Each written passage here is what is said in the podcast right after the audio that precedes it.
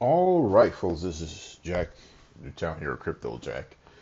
All right, um, real quick. Now, this is about the whole uh, $250 billion lawsuit that was brought upon by, uh, I guess, a Kevin Johnson or somebody like that on Elon Musk in regards to Dogecoin. Now, must understand that Elon Musk does not own Dogecoin. He's not owner of that. Actually, Dogecoin was created by Billy uh, and Jackson. Billy Markus and Jackson Palmer are the creators of Dogecoin. Now, of course, Jackson Palmer doesn't really like Elon Musk, called him a grifter, that sort of things. I'm kind of curious if uh, he may have helped engage in this uh, billion, multi-billion dollar lawsuit. In my opinion, this is my opinion in regards to Elon Musk. This lawsuit is not going to succeed. Um, the lawsuit aims to represent a class of people who lost money to trade in Dogecoin. No one did stick a gun to your head and make you invest into Dogecoin. Uh, there is no contract where you sign an agreement to where if this will do A, B, and C. Dogecoin started as a meme coin. It was a joke. It had no serious intrinsic value whatsoever. But people felt and believe that Dogecoin has intrinsic value. But however, Dogecoin does not have any significant intrinsic value. But people felt like, hey, and they're claiming that Musk engaged in a racketeering scheme and uh, fraudulently deceived people. Um, but Keith Johnson, sir, you bought into it. You're an idiot. You didn't. There was no contract to be signed at all. It was a mere joke. That's what Dogecoin basically dealt with is a joke. And it kind of took off, I say, four years ago. A little bit. Now, I was aware of Dogecoin and I was investing into it in this early time. I invested in Dogecoin when it was 0.0000029 cents. It was less than a penny, okay? Much lesser than a penny. It was a fraction of a penny during that time, okay? And it came up and it was rising, but you know, Elon Musk really kind of helped it to get it up to I think it was 74 cents, uh, no 84 cents. It got all the way up to 84 cents, almost to a dollar. And then it dipped back down. Now, other companies, I think Mark Cuban accepts Dogecoin with the Dallas Mavericks, Newegg, which I bought a lot of computer parts from through Doge with Dogecoin, believe it or not. Um, so I bought, hell, I bought a lot of stuff with Dogecoin. Actually, I financed my uh, nephew's graduation, going to my nephew's graduation with Dogecoin. So, Dogecoin during that time had its use. That's because people had faith in it. The US dollar is backed by Uncle Sam. And let's be honest, the dollar has no intrinsic value anymore it used to have intrinsic value when it was backed by gold, backed by silver. It's no longer backed by uh, gold or silver. I think John F. Kennedy created an executive order to take off. But, but let me uh, hold on, hold on. The order on silver. Okay, it was Executive Order 11110, authorizing Treasury Secretary to continue printing silver certificates during the transitional period. Okay. And that executive order, now I think they eventually got rid of that executive order. I think Nixon came in and got rid of that and also got rid of the uh, to take the gold off backed by the dollar currency. So now it's just based by nothing. It's just based by thin air. So now you can print as much money as you can. That's why you have more billionaires than you have now because again, it's nothing but numbers today. It's not backed by anything. It's not backed by any uh, anything tangible. It's just an intangible thought process. Um, but I don't see this lawsuit succeeding due on the basis of that Elon Musk did not create this coin. Now, did Elon Musk promote it as you know just a joke or whatever? Because he made it clear, you know, he's you know he's just promoting it because he thought it was it was a joke. And if you took his jokes serious as a way of buying this because you believe you're a fucking idiot, you're stupid, you're retarded, your mother should have never gave birth to you. She should have just swallowed you. You're a moron.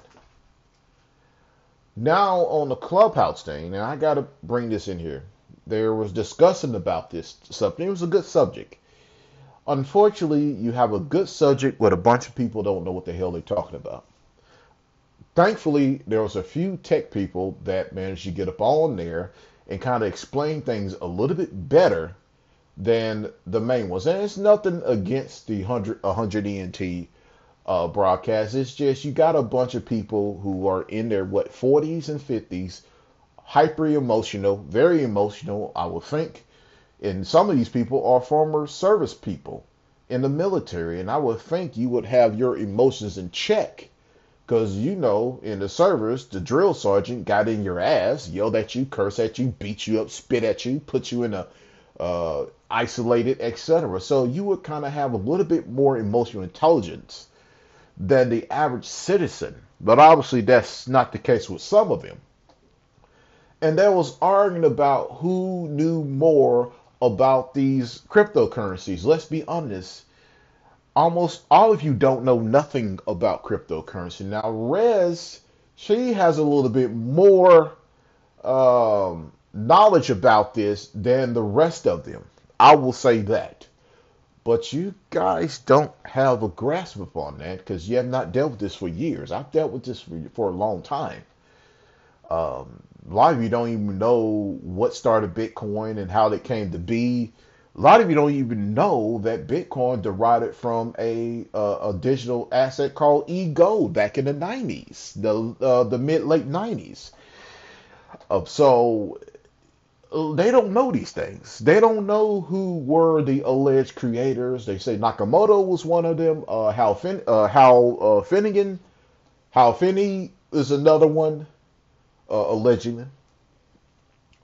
Uh, Michael Saylor, uh, Craig Wright. Now, if you don't know those names, then you don't know what you're talking about.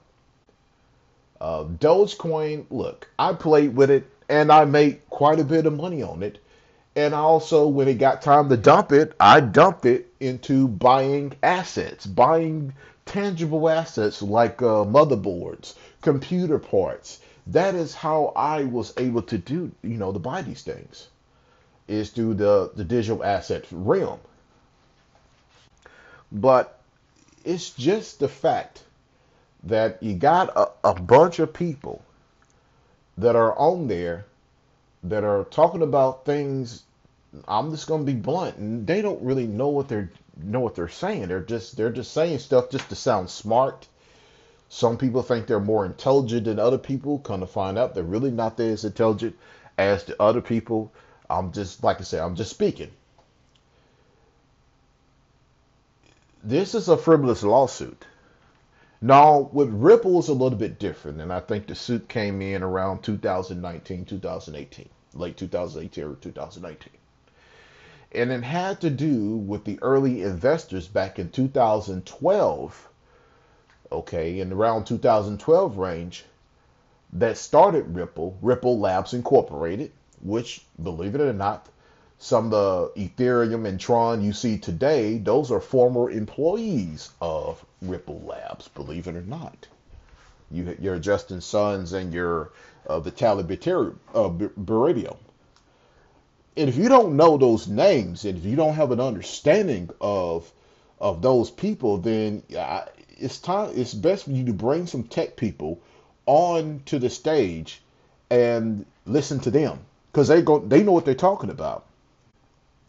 Instead of conjure up your own opinion thinking that you know everything. Look i don't know everything. When it comes to the music business i'm gonna keep my mouth shut because i don't know all the aspects of that. You know very little. So i'm not gonna get into things like that. I'm gonna listen to the person who's been in there been in that business has done it etc i've been in this crypto business still am. So i know these pitfalls. I know these things I know the fly by nights. I know the people who to avoid. I can tell you the type of people to avoid because I know these people. And some of these people do bad business. There's those who do good business. And of those who do good business, I'm still associated with them. Those people who do bad business, I no longer engage with these people.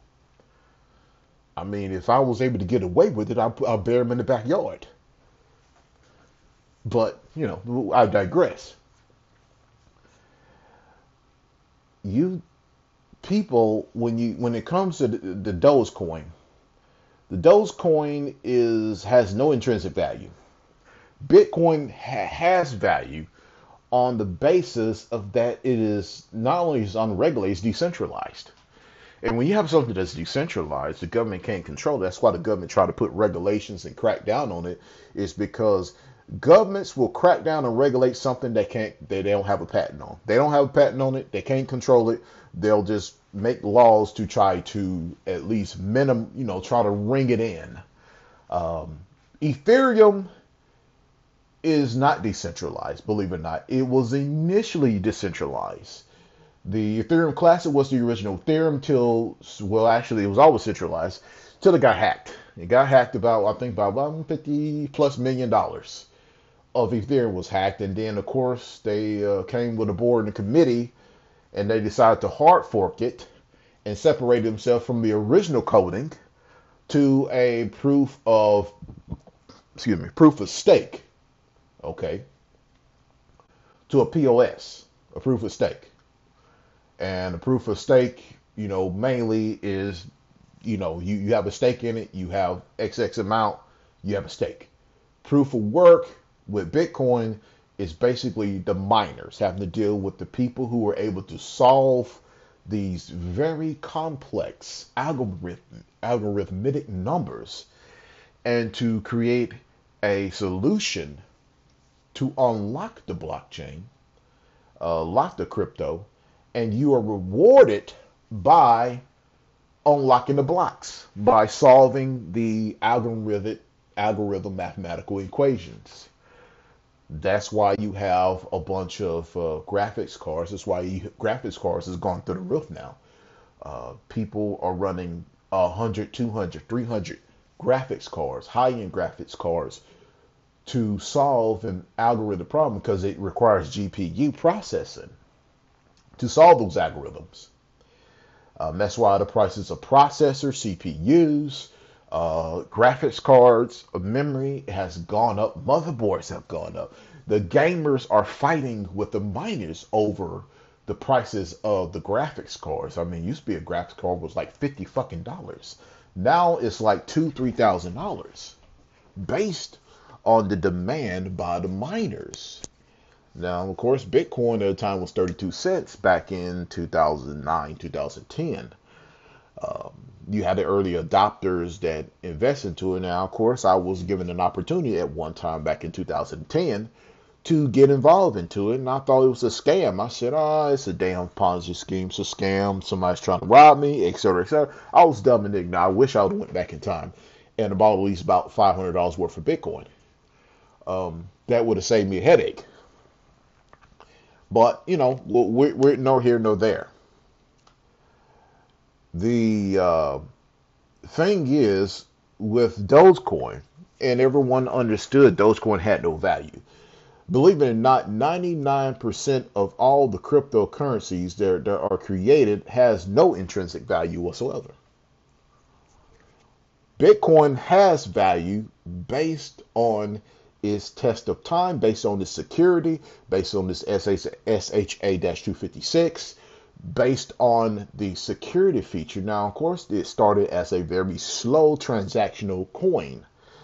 That was the only problem Bitcoin had, and the double spending. Of course, they had a, a double spending issue, which uh, a person can trick the coin to double spend, and basically, I send you a Bitcoin and it transfers there, but I still got the copy of that Bitcoin which is a double spend transaction, which means I send you Bitcoin, but I still keep that same Bitcoin I just sent you. It's double. Now is I send you that Bitcoin, that Bitcoin is gone out of my wallet and it goes to your wallet.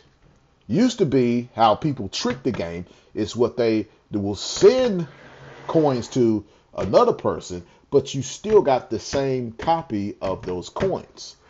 Second one is the slowness of it. Now that is eliminated through the Lightning Network. So in the Bitcoin's process transactions is a lot faster. Processing speed uh, is exponential. Hash rate, hash rate is up. Um, and the double spending, they have eliminated that with a patch. They eliminated that with a process um, and eliminate the double spend issue. So Bitcoin has to tested through the ages of time ever since 2009. Okay. Uh, so it's 13 years and it still stands strong. It still stands tall. Now, the other coins, I can't speak on that. Ethereum is going to stay because of its uniqueness. That's the only reason unique, Ethereum is still alive today because of the uniqueness. The rest of the other coins will cease to exist. Um, it, you say NFT, well, where do you think the NFT derives from? It derives from Ethereum.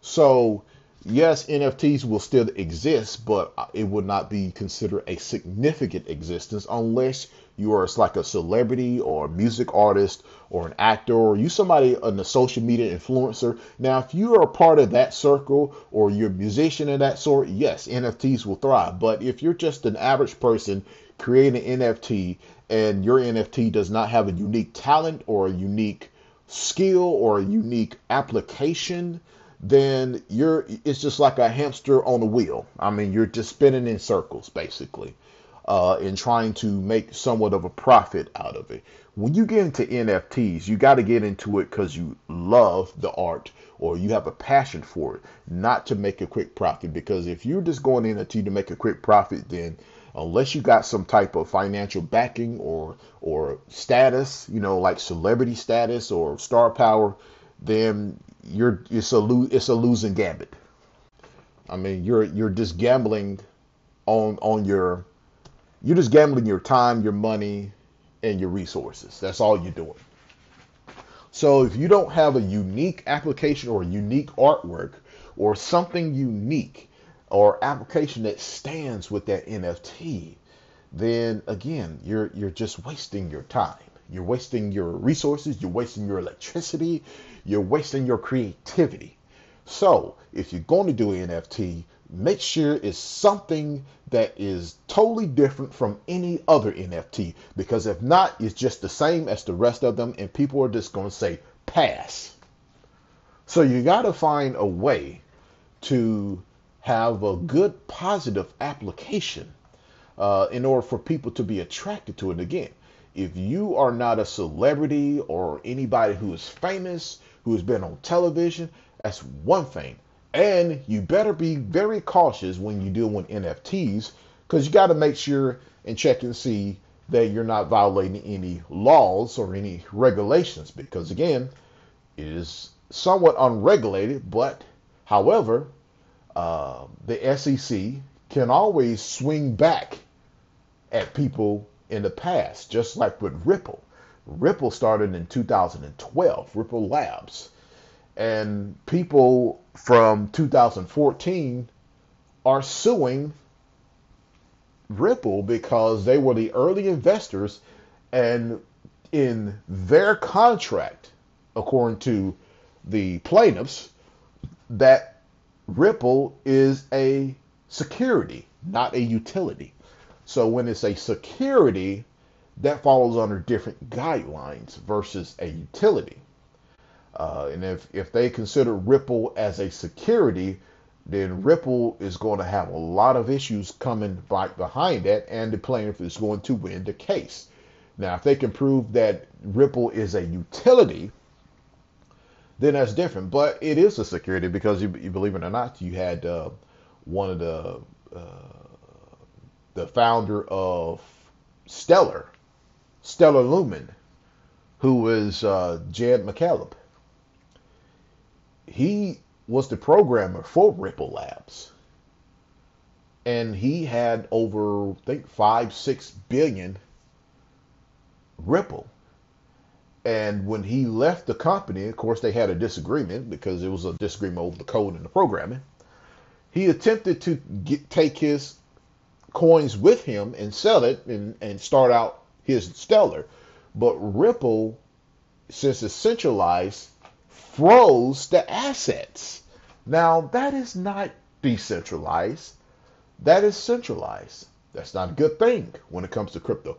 Because if you can have a company that put out uh, crypto tokens, that's called a security. Bitcoin has no security because we don't know who made it, who created it.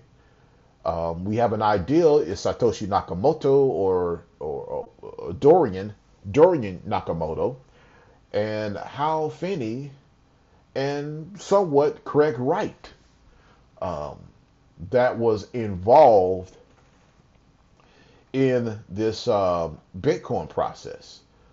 So, and again, when when people get on these clubhouses, this is why the the Bitcoin groups in clubhouse will pack you out if you don't know what you're talking about. And 100 ENT with uh, with Reek mainly, you guys don't know what y'all really talking about when it comes to that stuff. Now, Rez, she has a little more knowledge than the rest of you guys, and y'all, and I know y'all don't want to admit to that because of your male ego pride. Uh, your pride and your ego will not allow the fact that Rez knows what she's talking about to an extent. She does. I mean, just some of the ladies on there know what they're talking about. Just because they're a lady doesn't mean they don't know what they're talking about. Yes, they know what they're talking about. It's just you guys don't know what the hell you're talking about. That's what it is. You don't know. You guys don't know what you're talking about. You're just you're just talking out your, you know, out your keister. That's all you're doing. You just don't have a, a grasp upon this. Luckily, there was a few guys that y'all brought on there that uh, know what you're talking about. So if you're going to have that type of discussion, I mean, bring the people who know what they're talking about and not some personality nobody knows that they don't know what they're talking about. I mean, you you know, when it comes to music, I'm not going to get up there and run my mouth. I'm going to look at it as a fan perspective. I'm not going to look at it as an artist or a manager or an A&R or any of those things. I'm keeping my mouth shut and I'm listening to the information that you guys put out.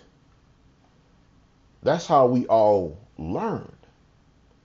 That's how we all learn how to grow not by trying to bolo and bully our way into a conversation we don't know what the hell we're talking about just to try to get clicks and views and try to uh, get all the people on your side, but you don't know what you again you don't know what you're talking about. Um, we want to have everyone here educated. We don't want people to go out there with disinformation. And if you guys run around with uh, disinformation, okay, then the other people are going to make bad decisions based on the disinformation. And we don't want that. We want to give people uh, good information, positive information. We don't want to give them bad information. You know, and that's all I got to say. This is Jack Newtown. Email me at jackrayshow. I want to gmail.com. Got questions, comments, concerns.